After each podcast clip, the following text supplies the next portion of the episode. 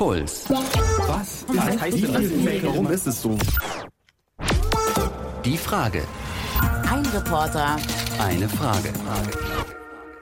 Was ich echt nicht mehr hören kann, ist, äh, wenn Leute mich nach meinem alten Namen fragen, Bist du wirklich eine Frau? wie ich Sex habe. Willst du dich wirklich, wirklich operieren lassen? Wenn Leute mir intime Fragen über meinen Körper stellen, die sie andere Leute nicht fragen würden. Stehst du auf Männer oder auf Frauen? Oder auf Frauen?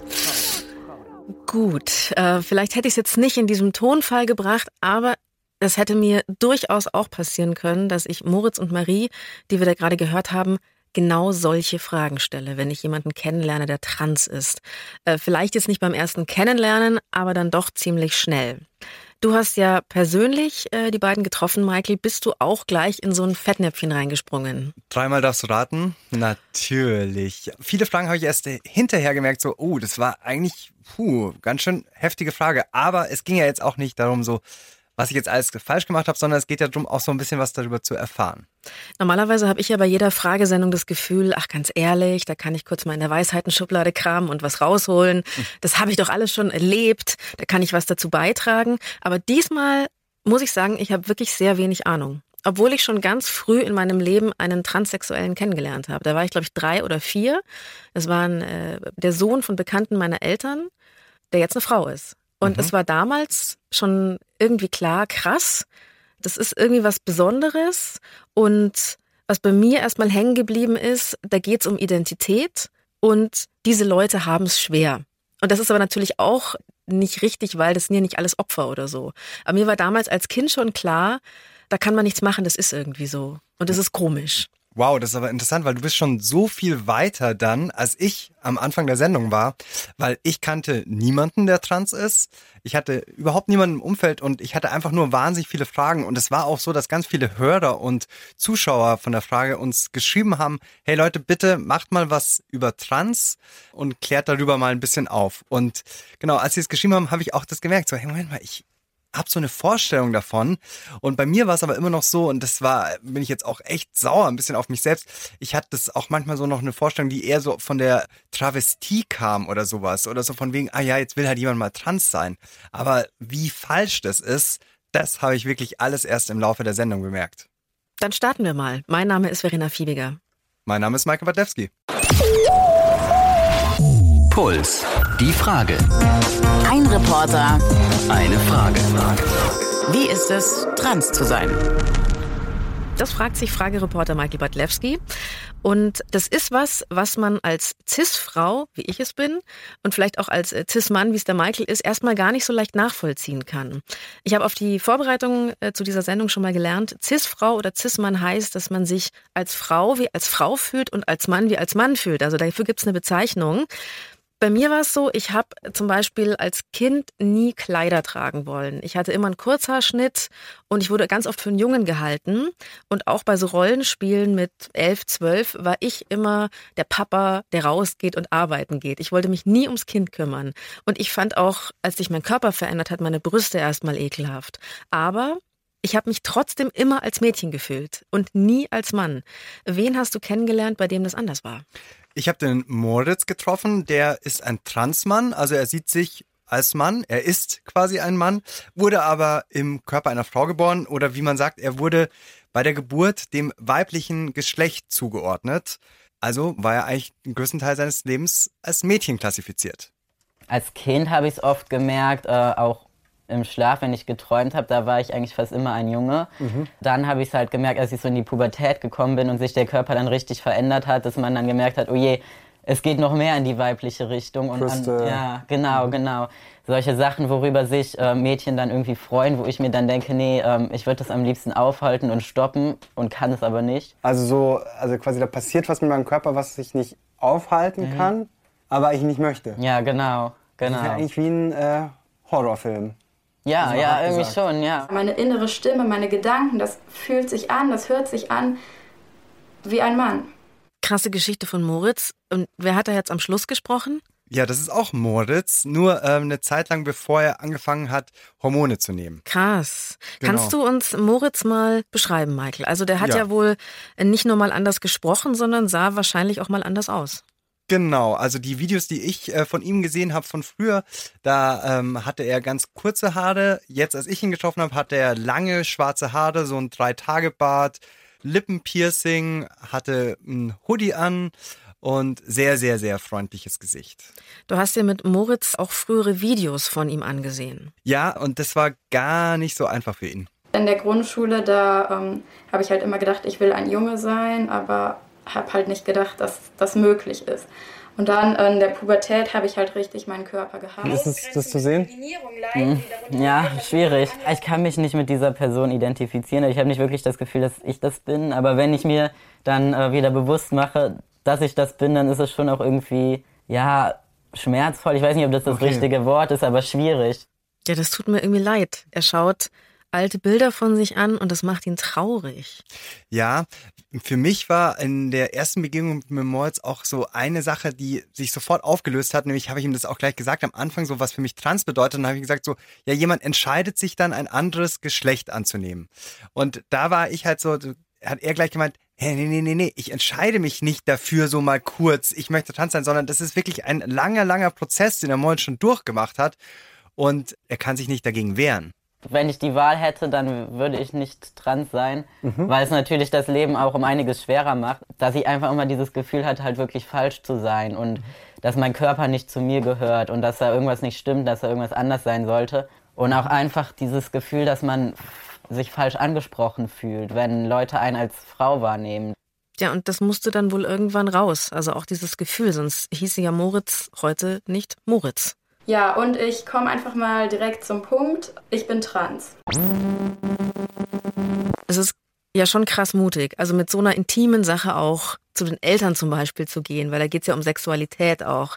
Kannst du dir das vorstellen, dass, dass du sowas bringst bei deinen Eltern? Es ist ja schon bei manchen schwer zu sagen, ich habe jetzt einen Freund. Ja, also ich stelle es mir auch wahnsinnig schwierig vor. Nee, ähm, boah, muss man, glaube ich, alles zusammennehmen. Aber bei Moritz war es so, dass der eigentlich einen sehr, sehr guten Kontakt hat zu seinen Eltern. Also der hatte ein gutes Umfeld auch für so ein Outing. Ähm, als erstes im Freundeskreis, dann äh, habe ich es meiner Mutter gesagt. Also sie hat erstmal geweint, aber nicht Wirklich? so. Ja, also nicht, weil sie es schlimm fand, sondern weil, weil es auch, glaube ich, einfach so, ähm, so ein großer Schritt war. So, ähm, sie hat dann auch irgendwie überlegt, ob sie was falsch gemacht hat oder ob sie es früher hätte merken können. Weil sie es, glaube ich, auch nicht so ganz verstanden hat oder auch immer noch nicht ganz versteht.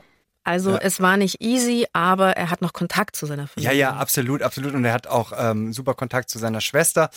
Er hat mir schon erzählt, so es gibt ein paar Bekanntschaften, die haben das dann äh, negativ aufgefasst oder wussten wirklich nicht, wie sie damit umgehen sollen. Und das war dann problematischer. Das sind dann einfach Leute, mit denen man dann halt einfach keinen Kontakt mehr hat, weil es besser so ist. Oder die dann Ratschläge geben, so, ach, ist es wirklich so wichtig? Und ähm, genau, aber mit den Leuten, die musst du dann von deiner Freundesliste streichen. Die Frage gibt's ja auch auf Facebook und da habt ihr eine Statistik veröffentlicht, Michael, dass in den letzten zehn Jahren 2373 Morde an Trans-Leuten verübt worden ist. Also einfach, weil die so sind, wie sie sind. Und meines Erachtens nur, weil da einfach so ein Aufklärungsbedarf besteht, weil Leute einfach das überhaupt nicht nachempfinden können und nicht wissen. ich fand diese Statistik auch übel, weil du einfach siehst, diese Enge von einem Weltbild, von einem Menschen, ohne dass man sich hereinversetzt, was das eigentlich bedeutet, trans zu sein, einfach so blind gegen alles zu schlagen, was man nicht kennt. Du hast mir noch ein früheres Video von Moritz gezeigt, wo er ganz klar gesagt hat, er konnte so nicht weiterleben. Wenn ich mir überlege, jetzt Jahrzehnte äh, noch als Frau durch dieses Leben zu gehen, als Frau alt zu werden, als Frau zu sterben, dann ist es einfach falsch und nicht das, was ich möchte. Und ich habe nur dieses eine Leben und dieses Leben möchte ich als Mann leben. Und das ist im Kopf. Da ist einfach diese Person, diese Persönlichkeit, das ist einfach da. Meine innere Stimme, meine Gedanken, das fühlt sich an, das hört sich an wie ein Mann. Ich finde das äh, ganz stark von Moritz, das so ganz klar zu formulieren. Er hat das ja auch öffentlich auf seinem YouTube-Channel formuliert. Also wieder dieses eine, was ich am Anfang eben immer dachte, es ist keine Entscheidung, mal eben trans zu sein, sondern du kannst in dem Moment nicht anders, ja? Du kannst dir ein Leben anders nicht vorstellen. Und ich finde, wir erleben ja manchmal immer so auch äh, auf Social Media oder sowas, dass Leute sich auch über Transpersonen lustig machen. Und so, wo ich einfach denke, so, hey, überlegt einfach nur einmal kurz. Ich meine, ich wusste am Anfang auch nicht viel über das Thema, aber wenn man sich ein bisschen damit beschäftigt, dann weiß man einfach so, ey, es ist nicht leicht. Es ist auch kein Zufall, dass viele Transmenschen Probleme mit Depressionen haben, weil da liegt ein Weg hinter ihnen und auch vor ihnen, wo einfach, ich sagen muss auch, dass äh, man froh sein kann, eigentlich auch, wenn man das nicht Nicht hat. okay wenn man cis fühlt, ist quasi. Seinem, wenn man cis ist, genau, wenn man sich okay fühlt mit dem Geschlecht, mit dem man geboren ist. Aber wenn es anders ist, ist es schon auch einfach ein wahnsinnig steiniger Weg, da durchzugehen. Jetzt ist es so, dass äh, Moritz erstmal Videos aufgenommen hat. Da war er noch im weiblichen Körper. Und jetzt ist er gerade so im Prozess, ne? Also er ist noch, darf ich, kann ich das so sagen, kein fertiger Mann. Aber er hat zum Beispiel eben jetzt schon die tiefere Stimme, ähm, das andere Erscheinungsbild. Man erkennt nicht, dass er eine Frau ist. Ja. Ähm, er hat auch seinen Namen schon, genau, Moritz. Aber das ist ja auch sind einfach alles so Schritte, die du mal gehen musst. Quasi dann die Namensänderung. Du musst erstmal überhaupt Hormone bekommen. Das ist auch sehr anspruchsvoller äh, therapeutischer Prozess, um überhaupt so weit zu kommen. Aber genau, so dieses äh, fertige Mann, was du gesagt hast, ich glaube, genau, da, da würde er auch sagen, so, nee, bitte äh, Sagt es so nicht. sagt gell? es so nicht. Es geht bei ihm noch eine ganz große Frage, die ihn auch sehr beschäftigt, ist, möchte er zum Beispiel, ja, wie ist es mit Geschlechtsteilen? Mhm. Und Und was muss ich alles auf mich nehmen? Also von weiblich zu männlich. Das ist bei Moritz äh, gerade der Weg. Und er hat noch einiges mit seinem Körper vor und dabei begleiten wir ihn später noch. so ist es. Du hast aber noch jemanden mit einem anderen Ausgangsgeschlecht, so sage ich mal, äh, getroffen. Mhm. Und zwar Marie, die ist in einem männlichen Körper geboren Ja, und ist aber nun Marie. Marie ist Marie, genau. Sie hat mir auch gleich ziemlich schnell, also das war das Tolle an Moritz und Marie, dass man äh, einfach super offen mit ihnen über alles sprechen konnte. Und Marie hat auch am Anfang gesagt, ja, ja, ich weiß, was du alles für Fragen hast. Ich weiß, dass du Angst hast, etwas falsch zu sagen. Aber es ist ganz einfach. Ich bin eine Frau. Trotzdem gab es in der Vergangenheit natürlich noch eine andere Phase von ihr. Marie hat lange Haare, ähm, hat echt ein dickes Grinsen, macht auch äh, viele Witze. Und ich durfte sie zu Hause besuchen. Ist ein relativ kleiner Ort in Bayern und sie wohnt auch noch zu Hause. Ist 18 Jahre alt und da war ich dann so in ihrem Kinderzimmer fast schon. Ich meine, da steht viel Schminke rum, auch viel so ähm, Nagellack steht da rum, Spiegel und ein Zettel, der mir aber als allererstes aufgefallen ist in ihrem Zimmer. Hier, der fällt natürlich gleich auf, ne? Ich will einfach nur eine Frau sein. Ja, tatsächlich. Das habe ich damals geschrieben in meiner ähm, schlimmsten Zeit, Okay. wo ich wirklich depressiv war und dann immer so schlecht ging, habe ich das angeguckt und habe so, ja, genau das ist mein Statement. Also gut, wobei man sagen muss, ich will einfach nur eine Frau sein, heißt nicht, ich möchte eine Frau sein. Ich bin ja eine Frau, Ja. aber ich möchte eben vom Körperlichen her so sein, weil ich denke wie eine Frau, ich handle wie eine Frau, ich bin eine Frau, aber der Körper, der hat es halt anscheinend nicht verstanden. Ähm, und das korrigiere ich jetzt sozusagen. Das dauert noch ein bisschen, bis du diesen Zettel dann wegmachen kannst. Ja, also ich bin jetzt dabei, eine Operation vorzubereiten, warte noch auf ein Gutachten und auf einen Bericht von der Hormontherapie. Und dann geht's los mit der, darf ich sagen, ich traue mich gar nichts mehr zu sagen, größeren Verwandlung. Es ist ja keine Verwandlung, sondern es ist eine Angleichung. Es Ah. ist eben, sie muss sich ja nicht verwandeln, sondern sie muss mehr zu dem werden, was sie ist. Okay. Es ist, es ist keine Umwandlung, weil die sind eine Frau und die möchte nicht umgewandelt werden zu einer Frau, sondern sie möchte angeglichen werden zu dem, wie sie sich fühlt. Und da steht die Marie zum Beispiel auch noch vor diesem Schritt, aber sie hat schon einiges unternommen. Und ihr seid gerade beim Gurgeln. Wir machen uns gerade warm Okay, und ja, wenn du willst, globberst du mit. gerne. Wir machen das einfach mal und zwar geht so, dass du den Schlauch in den Mund nimmst und dein Ja. Uder reinmachst. Michael, wo bist du und was machst du da? Ich bin bei der Logopädin Stefanie Kruse gemeinsam mit Marie. Ich durfte dabei sein bei ihrem Sprachunterricht, bei ihrem Sprachtraining, weil bei der Marie geht es darum, das ist auch äh, schwierig für viele Transfrauen, einfach quasi, dass die Stimme dann auch besser zu dir passt quasi. Und da muss man manchmal einfach daran arbeiten. Manche machen das operativ, andere versuchen das wirklich auch äh, mit einer Logopädin hinzubekommen, ähm, dass die Stimme eben nicht so tief ist. Nicht so tief ist. Und in Maries Fall wärmen wir sie natürlich so auf, dass die Stimme schon in die richtige Stimmlage kommt. Also höher. Genau. Wunderbar macht ihr das. Was ich ja gemerkt habe, ist ja, dass wenn du Transmann bist, dann passiert es ja durch das Testosteron, dass die Stimme sowieso dunkler wird automatisch. Ja, Bei Transfrau ist es ja nicht so, oder? leider nein. Ich muss das selber machen. Ansonsten würde die Stimme ja stören. Dann ist es ja selbst für den Kopf so ein, äh, was? Ja. So. Und so ist es passend. Wer jemals von euch bei einem Logopäden war und nur ganz kleine Sachen verändern möchte.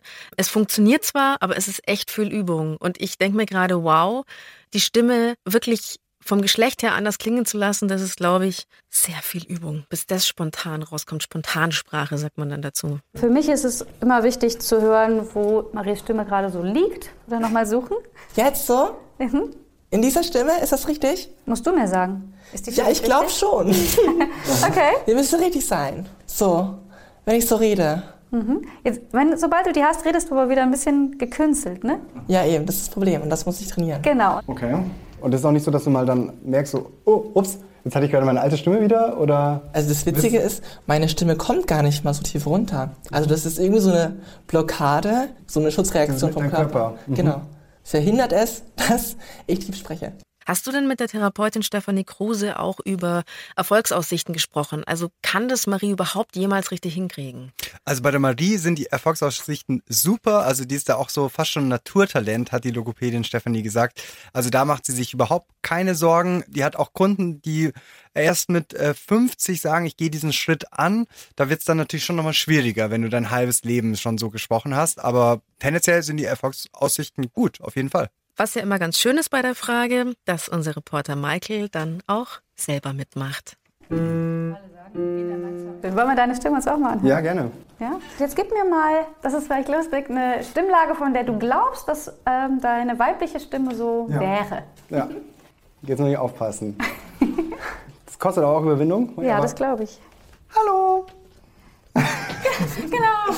Hallo! Also, ich würde gerne mal heute, ähm, ich weiß nicht, ich schaue mir was im Fernsehen an. Genau. Und dann, Ja, und das Das klingt jetzt so, das, hat, das ist total gekünstelt Ja. und klingt, Genau. hat keinen richtigen Zusammenhang mit dir. Und man, nee, das ist eine komplett andere Person. Genau. Und bei Marie ist quasi die Aufgabe, wenn sie jetzt so sitzt, ist, ähm, dann kannst du hier vorne den Adamsapfel sehen. Ja. Und wenn sie jetzt anfängt zu sprechen, mach das nochmal, einfach zählen. Eins, zwei, Siehst du, dass der verschwindet? Fünf, sechs, sieben, acht, neun, zehn. Und der verschwindet, weil sie ihren Kehlkopf bewusst aus dieser mittleren Position in eine hohe Position Ja. bringt. Und das ist eine Anspannung und oben halten, oben halten, oben halten, oben halten. Es ist anstrengend, wo ich mir denke, ich muss keinen Sport mehr machen, aber äh, es wird. Okay. Wow, also wie schwer und wie peinlich war es, Michael? Jetzt nochmal zu hören war sehr peinlich, hat kurz wehgetan. Instinktiv hatte ich das einfach ausprobiert, aber umso mehr Respekt vor der Marie quasi, wie man merkt, wie viel die Stimme halt ausmacht. Wie du dich fühlst, wie du dich gibst, das ist da ähm, mir nochmal komplett klar geworden und mega Respekt vor Marie. Eins, zwei, drei, vier, fünf, sechs, sieben, acht. Eins, zwei, drei, vier, fünf, sechs, sieben, acht. Machen wir es mal kurz so, weil du bist nicht trans. Du kannst es dir Genau. auch nicht vorstellen und das ist total unmöglich. Aber ich kann versuchen, mit dir eine hellere Stimme zu machen, Mhm. weil wir uns vorstellen, du bist einfach ein anderer Charakter. Okay. Wir nehmen mal für dich den kleinen Jungen. Okay. damit wir wirklich eine gute Stimme jetzt bei dir. Ja, genau. Machen wir dir den kleinen Jungen. Und wir zählen mal, wir haben Taschengeld bekommen oder Ja. haben Geld bekommen und können uns Süßigkeiten dafür kaufen und zählen mal, wie viel Geld wir bekommen haben. Ja. Eins, zwei, drei, vier. Eins, zwei, drei, vier, fünf, sechs, sieben, acht. Ja, ähm, also Ja. Chapeau, Ja. Michael, Ja. aber du hast deine innere Frau nicht gefunden. Noch nicht. Neun, zehn, elf, Genau. zwölf, Nein. dreizehn. Zwei, drei, vier, fünf, sechs, sieben, acht, neun, zehn, elf, zwölf, dreizehn, dreizehn Euro. Sehr schön. Dann geht die Stimme automatisch in so eine andere Einstellung. Ja, ich finde es schon faszinierend. Ja, Es macht echt Identität aus, Stimme auch, gell? Total. Also, wie klinge ich, was kommt da rüber? Da Gibt es dann überhaupt den Punkt, wo du dann fertig bist mit der Stimme? Ich denke, sobald sich die Stimme normal anfühlt und man nicht mehr anstrengen muss und alles und das Ziel ist auch irgendwo nicht mehr drüber nachdenken, einfach entspannt reden und diese Stimme ist da. Ich merke halt jetzt auch einfach, wie viel Arbeit das ist, wirklich. Und halt nochmal dann eigentlich ungerecht, dass du so viel Arbeit da reinstecken musst, um so zu klingen, Ja. wie du sein möchtest. Einfach. Ja, das stimmt. Oder wie du bist. Das ist meine Stimme ein Tag auf Testo. Das ist meine Stimme eine Woche auf Testo. Das ist meine Stimme zwei Wochen auf Testo. Und das ist meine Stimme ein Monat auf Testosteron. Und das ist meine Stimme zwei Monate auf Testosteron. Das ist meine Stimme drei Monate auf Testosteron. Das ist meine Stimme vier Monate auf Testosteron. Das ist meine Stimme fünf Monate auf Testosteron. Und das ist meine Stimme sechs Monate auf Testosteron. Und das ist deine Stimme? Ja, Zwei Jahre auf- an, oder anderthalb Jahre auf Testosteron ungefähr. Das ist Moritz, der Transmann, den wir schon kennengelernt haben. Ein irrer Unterschied. Wahnsinn. Alles wirklich wegen der Testosteronbehandlung. Ja, tatsächlich. Nur durch das Testosteron wird äh, deine Stimme dunkler, aber dabei bleibt's nicht. Also das hat schon auch einen krassen Einfluss auf deinen Körper. Also Moritz hat mir schon gesagt, auch er ist aggressiver dadurch, seitdem er Testosteron nimmt. Er hat auch manchmal äh, mehr äh, Sexualverhaltenswünsche, äh, wie sagt man da? Genau, mehr Bock auf Trieb, Sex, mehr Trieb. mhm. Genau. Und gleichzeitig ist es ihm aber auch super wichtig, dass er sich inzwischen ähm, viel bewegt, um auch seinen Körper so ähm, generell g- guten Schuss zu halten. Und ähm, ja, wir waren zum Beispiel joggen und dann hat er mir gezeigt, so, ah ja, schau mal, du siehst ja noch meine, so meine Runden und äh, rund um die Hüfte. Und ich dachte so, hä, was meinst du da? Aber das ist halt auch Teil eines Prozesses. Ja, manchmal ähm, überlegt man sich auch irgendwie so Sachen. Also gerade wenn man irgendwie noch am Anfang steht oder sehr unsicher ist, ähm, dass man überlegt, wie reden Männer, was haben die für eine Mimik und Gestik, wie treten die auf. Was ist so das Wichtigste gewesen? Also die Stimme oder das Aussehen oder die, also Ja, irgendwie alles so ein bisschen, aber die Stimme war schon was, was mir sehr wichtig war. Ist es jetzt auch so, dass, wenn du schon gesagt hast, man wird aggressiver, wenn man dann diese Hormone nimmt, merkt das Moritz jetzt zum Beispiel auch, dass er so, so Muskeln kriegt? Da verändert sich auch was. Er ist jetzt aber kein äh, Bodybuilder. Also das, das auf keinen Fall. Aber das ist jetzt hier, da in der Phase ist es halt auch wichtig, man nennt es ja Passing. Passing heißt ja eigentlich so, dass man äh, etwa wo durchkommt. Und für Transmänner wie Moritz ist zum Beispiel ein ganz entscheidender Moment, dass er mal in die Öffentlichkeit geht und nicht als weiblich gelesen wird, sondern als männlich. Marie hat ja vorhin gesagt, dass sie immer als Junge schauspielern musste, um einer zu sein. Also sich wie von ihrem Umfeld gewünscht, männlich zu verhalten. Und Moritz, der wie ein Mädchen aussah, wollte sich männlicher geben und musste sich das erstmal abschauen, beziehungsweise wollte sich wie ein Mann bewegen, aber das ist ja auch was, wo man sich wieder verhalten muss erstmal. Es geht auf jeden Fall immer darum, dass man anders sein muss oder sich anders verhält, als man, als man erstmal ist. Und das sind nicht mal die schwersten Dinge, die Marie und Moritz auf sich genommen haben und auch noch auf sich nehmen werden. was machen die Medikamente jetzt? Also das sind die Hormonblocker, die blockieren das Testosteron im Blut. Und dann, Prost. Du bist jetzt gerade bei Marie, die sich was reinpfeift quasi, oder habe ich das richtig verstanden? Ganz genau. Die Hormonblocker, die nimmt sie, ist aber nicht das einzige. Dann gibt es dann dieses, das ist das Östrogen, das weibliche Hormon. Also da drücke ich hier so drauf, zweimal. Und das schmier ich mir dann hier so rauf. Und dann zieht das schön ins Blut. Wie schnell hast du irgendwas gemerkt von der Wirkung der Hormone? Nach circa zwei, drei Wochen war so ein gutes Gefühl da erstmal. Ich zumindest wurde ähm, emotionaler. Okay. Also wenn irgendwas Rührendes passiert, kommen so, kommen sofort die Tränen. Ich war so, okay. Brüste kommen auch. Automatisch dann. Genau. Ja, und freust du dich auch drauf. Ja, total, total. Vor allem auf die Operation. Die Geschlechtsangleichen, ne? Eigentlich. Man ist zwar frei durch die Hormone, man ist immer noch eingesperrt, weil ich es ja auch weiß, dass da etwas da ist, das nicht da sein sollte. Das kommt aber weg. Und das ist für mich schon lang beschlossen, habe ich mich für, schon längst beschlossen, dass es ähm, gemacht wird, damit ich komplett frei bin. Wenn ich die OP nicht machen würde und wenn ich weiß, ich habe alles getan und sie funktioniert nicht, dann würde ich mir das Leben nehmen. Nein. Tatsächlich schon. Also das ist so damals so gedacht, so möchte ich nicht leben. So unerträglich für dich der Zustand, wie Ja. er war. Und das hat mich auch stark gemacht. Ja. Und alles, was ich sonst so erlebt habe.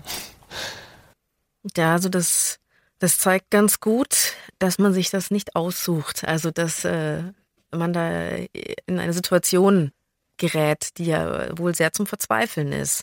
Mir kommt aber Marie total stark vor auf der anderen Seite auch. Also jetzt Mhm. gerade denke ich mir so, kann ich mir gar nicht vorstellen, weil die so zielstrebig da ihren Weg geht.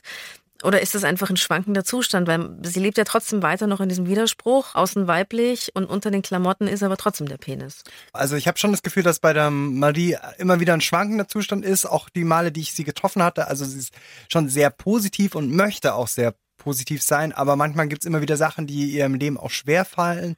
Das darf man auch nicht unterschätzen. Sie ist 18 Jahre alt. Sie merkt es schon mit den Hormonen, aber sie fühlt sich immer noch eingesperrt in einem Körper. Es ist ähm, eine harte Zeit für sie mit viel, viel Hoffnung und der Zukunftsaussicht, dass sie irgendwann frei sein wird. Mhm. Wer entscheidet denn eigentlich, dass man so eine Behandlung beginnen darf? Also wann man wirklich trans ist? Weil das Ganze gilt ja als Störung, Also was den Vorteil aber hat, dass es die Kasse bezahlt. Also wenn es jetzt normal wäre, in Anführungsstrichen, dann, dann müsste man es selber zahlen und könnte sich es wahrscheinlich nicht leisten. Also es ist äh, auch da umstritten, ob das als Störung gelten soll. Es gibt eine Klassifizierung als Störung, genau. Das ist dann, wenn man diese sogenannte Gender Dysphoria hat. Das heißt, dass man sich wirklich nicht mit dem Körper zugehörig fühlt, das man von Geburt an bekommen hat. Ähm, und dann ist es aber auch nicht so, dass ich sage, so schwupps, hey, sondern ähm, es gibt diverse Gutachten, die du machen musst. Du musst eine bestimmte Zeit lang geoutet leben. Psychiatrische Gutachten werden erstellt. Und du musst auch quasi in deiner Figur im Alltag auch schon einen langen Zeitraum bestehen. Da wird dann quasi so gecheckt, ah, will die Person das wirklich, hält die das wirklich aus? Das ist ja krass. Also erträgt man auch diesen, diese Zwischenzeit in So ist Anführungsstrichen. es, genau. Erst wenn du das dann hinter dir gelassen hast, dann wird dann auch gesagt, okay, du darfst äh, eventuell die geschlechtsangleichende Operation machen. Wobei, es gibt auch Transleute, die brauchen diese Operation gar nicht, die wollen diese Operation auch gar nicht, sondern die sagen einfach, ich bin trans, ich fühle mich so, aber ich komme auch so damit klar. Also das wird manchmal in den Medien, glaube ich, falsch vermittelt, dass man sagt, jemand ist trans, ah ja, okay, er arbeitet nur noch auf diesen Moment der Operation hin. Bei Marie merkt man das ganz stark, wie dringlich das ist. Kann ich Fotos sehen von dir von früher? Du kannst es sehen, aber ich möchte nicht, dass das andere sehen, Mhm. weil das bin nicht ich. Und das Ding ist, wenn ich diese Fotos sehe und meinen alten Namen höre oder irgendwo lese, dann habe ich keinen Bezug dazu. Ja, das ist auf jeden Fall jemand anders. Ne? Eben. Marie hat dir ein Foto gezeigt, du darfst aber eigentlich auch nicht beschreiben, was drauf ist oder wie sie mal aussah, weil das existiert für sie nicht mehr. Ich kann vielleicht noch sagen, das war bei einem Klassenausflug, glaube ich, wo die Marie auf einem, ich glaube, es war ein Bus stand und tatsächlich mit einem breiten Grinsen in die Kamera geschaut hat und da dachte ich so, ja, aber nee, es ist, es ist wirklich nicht sie.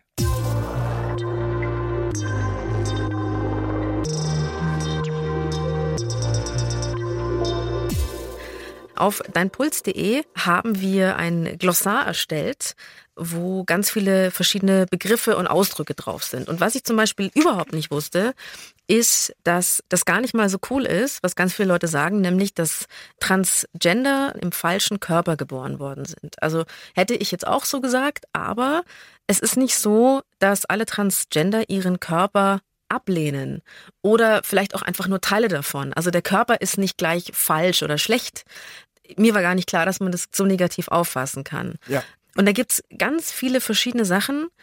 Das Einzige, was ich schon wusste, ist zum Beispiel, wenn jemand sich dann entschieden hat, also geoutet hat und gesagt hat, ich bin jetzt eben wie bei Marie und Moritz, dass man wirklich den alten Namen nicht mehr verwendet. Ich habe ihn tatsächlich nochmal gefragt beim ersten Mal, wie denn sein äh, früherer Name war. Und da hat er zu mir auch gesagt so, wow, wow, wow, nee, ähm, nee, das ist schon richtiges Tabu.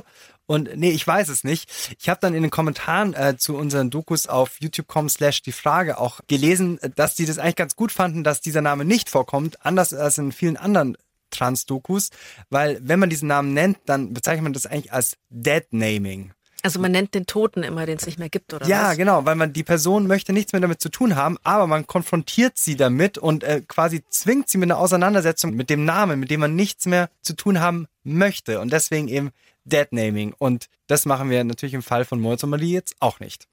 Und auf dieser Liste auf deinem Puls.de, allerdings um nochmal darauf zurückzukommen, gibt's auch ein paar Sachen, die wir vielleicht heute sogar schon verwendet haben. Und falls die gefallen sein sollten, weil sie mal so rausgerutscht sind, es gibt einfach viele verbale Fallstricke da, wie zum Beispiel auch war früher ein Junge oder wurde als Mädchen geboren. Wir meinen es nicht böse, wenn wir das sagen, aber trotzdem ist es auch für uns wichtig, dass wir da keinen Scheiß erzählen. oder? Ja, also ich finde auch diese Begrifflichkeiten total wichtig. Ich glaube aber auch, man kann überhaupt erst anfangen, sie zu verstehen und dann richtig zu verwenden, wenn man Menschen wie Marie und Moritz kennenlernt, mit denen mal spricht und sich überhaupt mit dem Thema befasst. Und das wollen wir eben heute machen. Auch über das reden, was äh, Marie und Moritz alles so auf sich nehmen und auf sich genommen haben. Hormone nehmen, zur Stimmtherapie gehen, anfangen sich zu schminken oder wie im Fall von Moritz viel mehr Sport machen und so einen, seinen männlichen Körper entdecken. Das sind aber alles wenn es um eine Geschlechtsangleichung geht, noch Oberflächlichkeiten, weil einen Penis oder Brüste oder wie auch immer, die kann man nicht wegsalben, die kann man nicht wegtrainieren oder nicht irgendwie hinmachen. Und wie das vonstatten geht, da habe ich nämlich auch überhaupt keine Ahnung. Das erzählt uns gleich Moritz. Und wie ist es jetzt, wenn, also ich weiß nicht, ob man das, ob ich das fragen darf, aber wie ist es wirklich so mit Geschlechtskörperteilen? Mhm. Ja, äh, da habe ich natürlich ein Problem mit. Also ich hatte ähm, jetzt dieses Jahr im Mai ähm, eine Mastektomie, also eine Brustentfernung und, und Angleichung an eine männliche Brust. Also es ist schon so, dass Moritz einen operativen Eingriff hatte, was ich auch ganz interessant finde. Also er ist wirklich auf dem Weg, dass er den Körper komplett angleichen möchte, aber das machen nicht alle so. Selbst bei Moritz ist es noch nicht so, dass er sich komplett sicher ist, ob er das machen möchte. Also er hat die Mastektomie, aber untenrum, sage ich mal, mh, hm, da hat er immer wieder Phasen. Bei mir ist so, ich habe am Anfang gedacht, ich gehe halt die ganze Transition bis zum Ende durch, also auch mit kompletter Angleichung. Ich bin mir da nicht mehr ganz sicher, weil die Methoden bei Transmännern, die sind halt einfach nicht, ähm, nicht so realistisch. Und wenn ich einen echten, äh, original äh, biologischen Penis haben könnte, würde ich es halt gerne machen. Ja. Aber es geht halt leider nicht. Es ist ja auch fies, so irgendwie, äh, irgendwie klar, jetzt reden wir über Trans so und ich kann dir ungefähr so all voll die intimen Fragen über deinen Körper stellen. Was man Also, eigentlich ja nicht Genau, was man darf. normalerweise nicht Ja. macht. Ja. Wie viel Prozent bist du schon von dem Weg, glaubst du, den du... Hm, eigentlich schon ziemlich viel. Ja. Also es fehlt ja eigentlich nur untenrum das. Aber ich weiß trotzdem, dass ich immer noch nicht komplett bin und äh, dass ich vielleicht nie ganz so sein kann, wie ich will. Und das ähm, ist natürlich schon ein Leidensdruck. Aber ich glaube, wenn man so diesen Weg geht, man wird dadurch ein bisschen optimistischer. Also man freut sich mehr über die Veränderung, als dass ähm, man ja, Leidensdruck hat bei den Sachen, die sich noch nicht verändert haben. Ich stelle mir das auch ein bisschen als Wellenbewegung vor, dass jede Veränderung, die dann kommt, erstmal die Stimmung hebt, weil man sich dem, dem annähert, was man als, als richtig empfindet. Und ich kann mir auch vorstellen, dass so der Weg das Ziel ist. Ne? Also, dass es nicht unbedingt dann im Endeffekt vielleicht schon Stücke reichen, aber wahrscheinlich ist es trotzdem immer wieder krass. Wie geht's denn weiter bei Moritz? Eine Woche später stand ein Termin in der Klinik an, wo ähm, er sich sowieso informieren lassen wollte wegen der geschlechtsangleichenden Operation, also unten drum. Und ich durfte dabei sein. Jetzt der Kliniktermin. Genau. Ja, wie Ja. geht's dir davor? Ja, ein bisschen aufgeregt. Welchen Weg bist du denn schon gegangen? Also was hast du schon alles machen lassen? Also ich habe ähm, eine Hormontherapie angefangen. Das ist meine Stimme, ein Tag auf Testo. Und das ist meine Stimme, sechs Monate auf Testosteron. Ich habe äh, im Mai ähm, dieses Jahr hatte ich eine Mastektomie, also eine Entfernung der Brust. Ja, aber man sieht auf jeden Fall, dass die Brust auf jeden Fall schon mega flach ist. Also ist eigentlich nur noch so der eine Teil, der fehlt. Wie ist dein Gefühl gerade so? Also gerade tendiere ich eigentlich eher wieder dazu, ähm, das zu machen. Moment mal, aber das letzte Mal, als wir uns getroffen haben, Da da war, war ich so- mir nicht sicher. Also ich bin so- mir die ganze Zeit eigentlich so unsicher und überlege immer hin und her. Und deswegen ist, glaube ich, ganz gut, dass ich jetzt diesen Termin habe.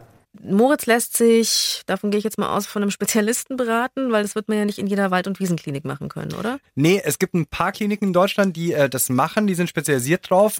Ewig lange Warteliste. Wirklich, um überhaupt so einen Termin zu bekommen, den wir jetzt heute haben. Und ganz am Anfang, wir sind jetzt hier in der Münchner Klinik, wurden wir erstmal rumgeführt. Herzlich willkommen. Ich zeige Ihnen ein bisschen unsere Klinik.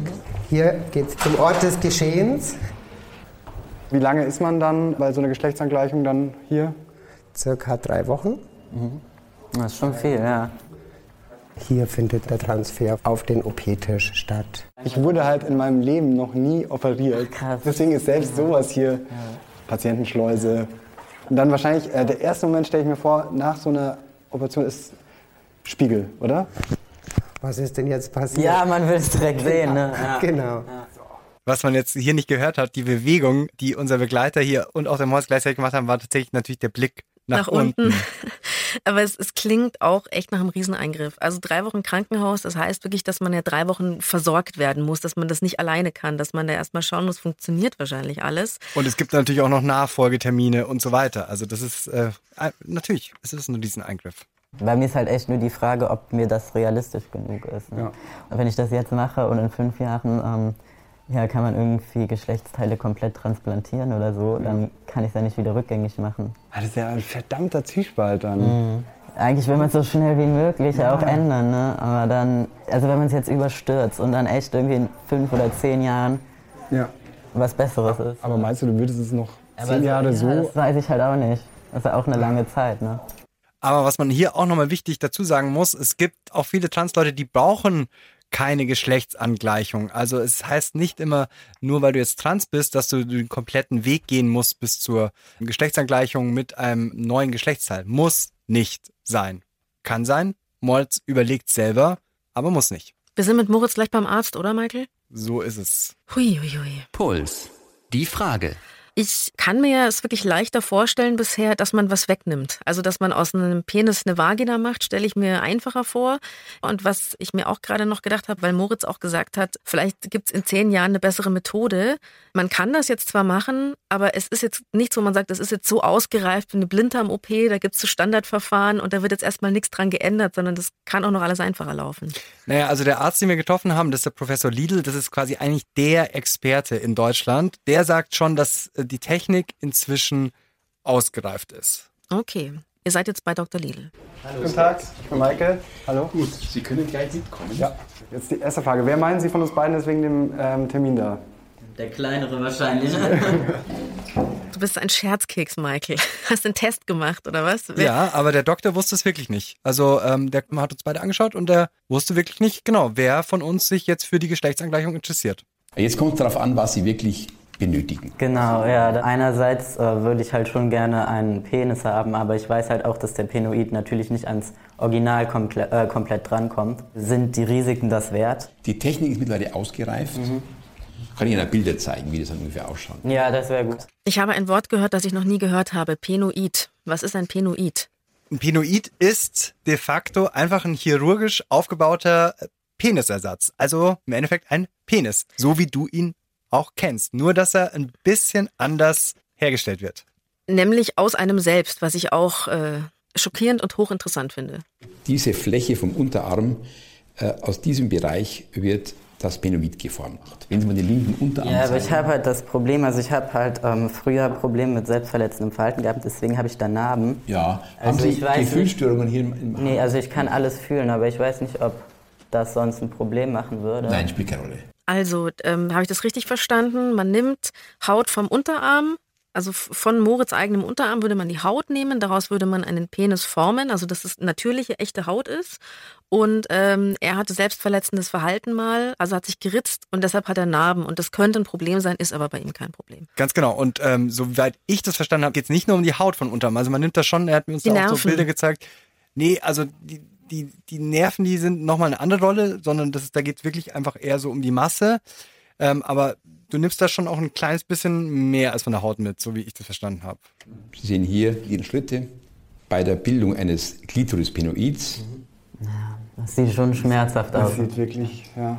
Aber es ist einfach ein richtig, richtig großer Eingriff natürlich, ne? Ja, ja, Also- darf man nicht unterschätzen. Also- Und hier sehen Sie das entnommene Penoid. Das ist schon krass. Dass man einfach so ein Teil woanders wegnimmt und es dann daran anschließt und dann die Nerven funktionieren und die Blutgefäße und so. Für dich ist ja, glaube ich, noch ganz wichtig die Frage nach dem Gefühl, oder? Ja, genau. Also wie, Ja, wie gefühlsecht also, ja, ist das? so. Also das ist ein wichtiger Punkt. Ja. Also bei der Penoidbildung, der Unterarmlappen hat zwei sehr stabile Nerven. Und ein Nerv wird angeschlossen an den Klitorisnerven, sodass dann von der, diese Klitorisempfindlichkeit auf Teile vom Penoid übergeht, sodass eine erogene Zone entsteht. Und alles berichten, dass sie orgasmusfähig werden. Ja, das ist ja auf jeden Fall wichtig. Ja. Ja. Dann geht es wirklich da auch um die Nerven. Also man, Man baut spürt etwas dann, ganz genau. absolut abgefahren. Und man kann am Ende ganz normal Sex haben mit einem Penoid. Genau, dann musst du noch mit einer Pumpe arbeiten. damit Penispumpe. Das, genau, damit die sich dann quasi in die Höhe geht. Und eine ganz lustige Stelle gab es noch, als wir beim Arzt waren, nämlich als der Moritz dann gefragt hatte, so, ah, wie groß ist denn eigentlich so ein Penoid? Und ähm, von der Größe fand er es echt okay. Ich muss es kurz mal sacken lassen. Ich bin ganz froh, dass wir Radio machen und man keine Bilder sieht, weil ich bin im OP-Bilder gucken schlecht. Ich werde jetzt erstmal nachgoogeln, wie so ein Penoid aussieht. Ja, oder ihr lasst googeln und dann schaut euch gleich äh, die ganze Reportage dazu an. Da sieht man auch ein Foto davon unter youtube.com slash die Frage. Also ich habe jetzt medizinisch sau viel gelernt in dieser Folge schon, aber es ist wirklich sehr kompliziert. Ihr seid frisch raus beim Arzt. Wie war es denn jetzt für dich? Ja, ich tendiere jetzt eher schon etwas mehr dazu, es zu machen, aber ich bin immer noch nicht ganz sicher. Und wie halt auch der Lidl gesagt hat, wie ich halt auch denke, man muss sich halt hundertprozentig sicher sein. Also Dr. Lidl hat betont, dass man das auch nicht so einfach rückgängig machen kann. Und jetzt äh, frage ich mich, wie kommt es jetzt zu einer Entscheidung? Also spricht man vielleicht mit Leuten, die das schon mal gemacht haben? Also wir haben, der Molz und ich haben uns direkt danach nochmal ein Video angeschaut von einem YouTuber, dem Joel, der äh, das Ganze schon gemacht hat und inzwischen aber relativ zufrieden ist. Hallo und herzlich willkommen zurück auf meinem persönlichen Channel Joey's Journey. Ich bin der Joel. Macht's mir nach und macht euch einen Tee, lehnt euch zurück, während ich euch von meiner Erektion erzähle. Ja, jetzt lebe ich quasi ein Jahr in Anführungsstrichen ganz normal damit, kann damit ganz normalen Sex haben, kann damit eben aber auch ganz normal alles im Leben machen. Also ich meine, konnte ich davor ja im Prinzip auch schon. Ich konnte ganz normal rausgehen, pinkeln und sonst was. Nur dass ich jetzt eben nicht mehr diese permanente Angst habe, dass irgendwas durchstößt. Der Joel klingt eigentlich recht zufrieden. Also es war auf jeden Fall eine Odyssee, aber er klingt eigentlich so, als ob er wirklich nichts bereut. Ihr könnt auf jeden Fall ähm, seinen Kanal auch anschauen unter Joe's Journey bei YouTube. Aber klar, Moritz und ich sind trotzdem äh, mit dem Gefühl so rausgegangen aus der Klinik. Es ist natürlich im Endeffekt seine Entscheidung und 100% sicher ist er sich noch nicht.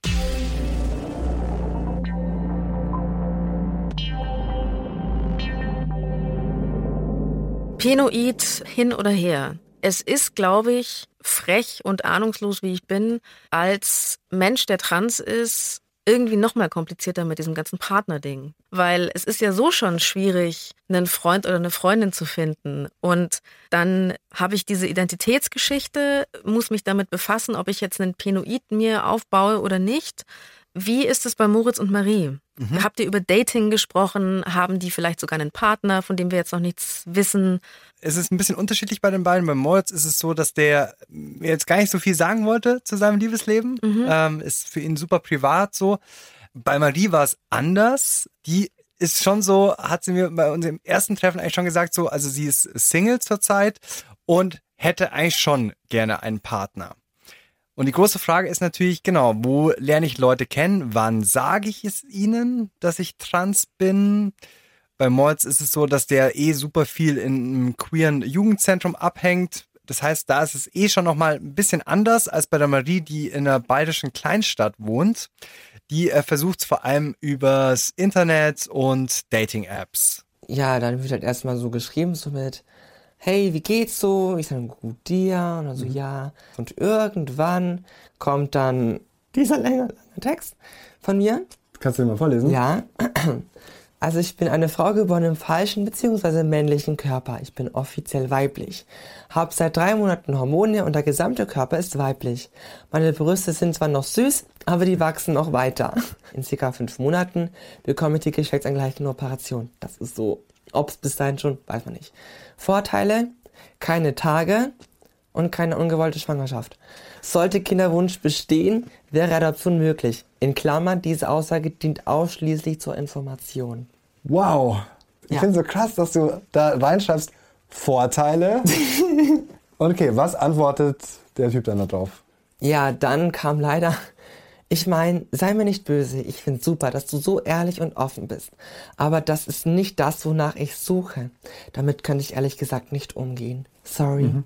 Ist dann oft so, dass es sich verläuft irgendwann, oder? Ja, dann schreibt man und dann irgendwie, irgendwann ist vorbei. Jetzt habe ich eine Theorie, aber die ist natürlich auch die Theorie einer Ahnungslosen. Ich habe mal vor langer Zeit eine Doku gesehen, da ging es um Transgender in den USA und da waren in dieser Doku Transgender mit Transgender zusammen. Und jetzt gerade denke ich mir spontan, vielleicht einfach, weil die das verstehen auch gegenseitig. Also, dass man vielleicht wirklich leichter einen Partner findet, der das andersrum auch durchgemacht hat, in gewisser Weise. wahrscheinlich, wenn man so eine Nachricht getextet bekommt, nach erstmal, oh, das sind Probleme. Mhm. Das sind Probleme und da ist jemand gerade in einer ganz schwierigen Phase und das be besser nicht irgendwie. So hat sich das ja gerade angehört. Keine Ahnung, da habe ich gar nicht mit Ihnen drüber gesprochen, inwieweit für Sie das interessant werde oder Sie das begehrenswert fänden, einen Transpartner zu haben. Weiß ich nicht. Bei der Marie ist es, glaube ich, nicht so. Beim Moritz weiß ich es wirklich nicht. Und ähm, Wahrscheinlich wäre es eigentlich total wurscht. Also ich glaube, darum geht's gar nicht. Nur so, wen findet man und wer ist bereit, sowas einzugehen? Es geht halt vor allem für Sie jetzt so beim Kennenlernen natürlich immer die große Frage, genau, wann sage ich's, wie sage ich's? Oder bei der App zum Beispiel um die Frage, soll ich es einfach nicht gleich schon ins Profil reinschreiben? Mhm. Bei der mhm. Marie ist es zurzeit so, da steht es nicht im Profil drin. Die hat äh, super schöne Fotos. Sie hat mir wirklich auch, äh, danke Marie, ähm, die hat mir so vertraut, dass sie mir auch wirklich auch ihre App gezeigt hat und ihren Eingang und so. Ähm, da hat sie schöne Fotos von sich und da muss man auch erstmal ein bisschen schreiben quasi, um das dann zu merken. Und dann kommt eben dieser Infotext, den sie uns gerade vorgelesen hat, den sie dann irgendwann schreibt. Bei Moritz ist es so, dass der ähm, schon in solchen Apps oder sowas äh, schon schreibt oder empfiehlt schon zu sagen, dass man trans ist, weil es einfach Missverständnisse schneller so aus dem Weg räumt und jeder weiß so, was Phase ist. Ich habe mit Moritz nämlich auch noch mal ein paar Kommentare, die wir zu dem Film über ihn bekommen haben bei YouTube, durchgesprochen. Da ging es dann auch noch mal ums Dating.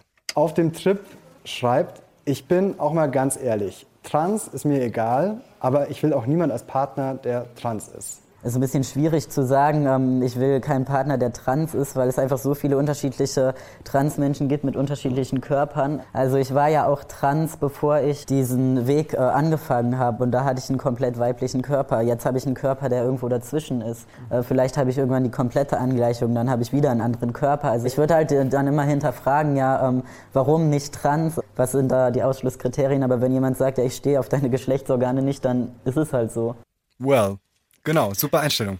Ja, also ich, ich bleibe dabei, es ist wirklich nicht easy, trans zu sein, weil man, weil man sich auch immer erklären muss die ganze Zeit, weil man sich selber nochmal so einen Stempel geben muss, um sich nicht immer wieder erklären zu müssen. Und weil wir natürlich in unserer Gesellschaft in diesen Standardkörpern denken und in Standardgeschlechtern und sowieso sehr heteronormativ geprägt sind. Vielleicht ändert sich das. Ich hoffe auf jeden Fall, dass die beiden äh, den Mut nicht aufgeben. Puls. Die Frage. Wir kommen zum Fazit bei unserer Frage, wie ist es, trans zu sein? Wir haben Moritz und Marie kennengelernt, die uns erzählt haben, wie es ihnen ging, wie klar ihnen irgendwann wurde, dass sie ihr Leben nicht einfach so weiterleben können, sondern dass auch nach außen klar sein muss, dass sie trans sind. Ich bleibe leider bei meinem Gefühl vom Anfang, trans sein ist erstmal nicht einfach, weil es da um die eigene Identität geht. Und das ist was, was dich 24 Stunden am Tag betrifft. Aber ich bin überrascht, dass es wirklich mittlerweile sehr viele Möglichkeiten gibt, die vor 10, 20 Jahren, glaube ich, so noch nicht existiert haben. Dass mehr Leute drüber sprechen, dass es Communities gibt. Man ist nicht mehr völlig allein. Genau, ich glaube, es ist umso einfacher, trans zu sein heutzutage, umso mehr die Gesellschaft einfach checkt, was das bedeutet und es natürlich dann auch respektiert, wenn man da mal versteht, durch was jemand, der zum Beispiel so eine Transition durch hat, eigentlich alles durchgegangen ist. Und mich regt so jetzt eigentlich nur noch auf, wenn sich Leute drüber lustig machen, weil das habe ich auch jetzt mehrfach beobachtet, wenn man zum Beispiel Videos bei Social Media zu Trans postet, dass dann andere zum Beispiel ihre Freunde markieren, so von wegen, aha, schau, da, das warst du auch mal oder so, so, ha, ha, weil die einfach nicht verstehen, dass es, wo ich vielleicht auch am Anfang so Momente hatte, so, es ist nicht mal eine Entscheidung, ach, ich möchte mal ein bisschen weiblicher sein, ach, jetzt möchte ich mal so sein, sondern das ist wirklich eine gravierende äh, Identitätsfrage, die dich beschäftigt. Und vor allem hast du mit so vielen Dingen zu kämpfen, ja, also nicht nur in deinem Körper, sondern auch mit dieser ganzen Bürokratiesache bis überhaupt mal anerkannt wird, dass bis du Therapien machen darfst, bis du Hormone nehmen darfst, bis deine Namensänderung durch ist, bis äh, der Geschlechtseintrag geändert wurde. Also du hast auf so vielen Ebenen hast du wirklich zu kämpfen, musst kämpfen. Und deswegen sage ich einfach nur, wenn wir von jemandem mitbekommen, der trans ist, dann hat er einfach unsere volle, volle Unterstützung verdient. Sehe ich auch so. Es geht ja generell bei jedem im Leben darum, dass man irgendwann der wird, der man ist ob man jetzt trans ist oder nicht. Man ja. muss immer mehr der werden, der man ist. Und man hat heute bei uns zumindest die Möglichkeit, dass man das beginnt und dass man diesen Weg geht und nicht mit 80 damit anfängt. Weil das ist einfach dann doch zu spät. Ja, das war Word. die Frage. Wie ist es, trans zu sein? Reporter war Michael Badlewski. Moderation Verdena Fiebiger. Recherche Eva Riedmann. Redaktion Florian Meyer-Haflanek. Audioproduktion Simone Hofer. Online Marie Kilk. Damit ihr keine Ausgabe der Frage mehr verpasst, schaut auf youtube.com slash die Frage. Das ist der Ort, an dem euch Michael Badlewski immer auf dem Laufenden hält. Und am besten abonniert ihr noch unseren Podcast überall, wo es Podcasts gibt. Puls. Was? Was heißt denn das? Warum ist es so? Die Frage. Ein Reporter, Eine Frage. Regenflocke schreibt, tolle Frau, könnt ihr sie bitte nach der geschlechtsangleichenden OP nochmal besuchen? Von mir aus gerne. Wirklich? Finde ich sogar interessant.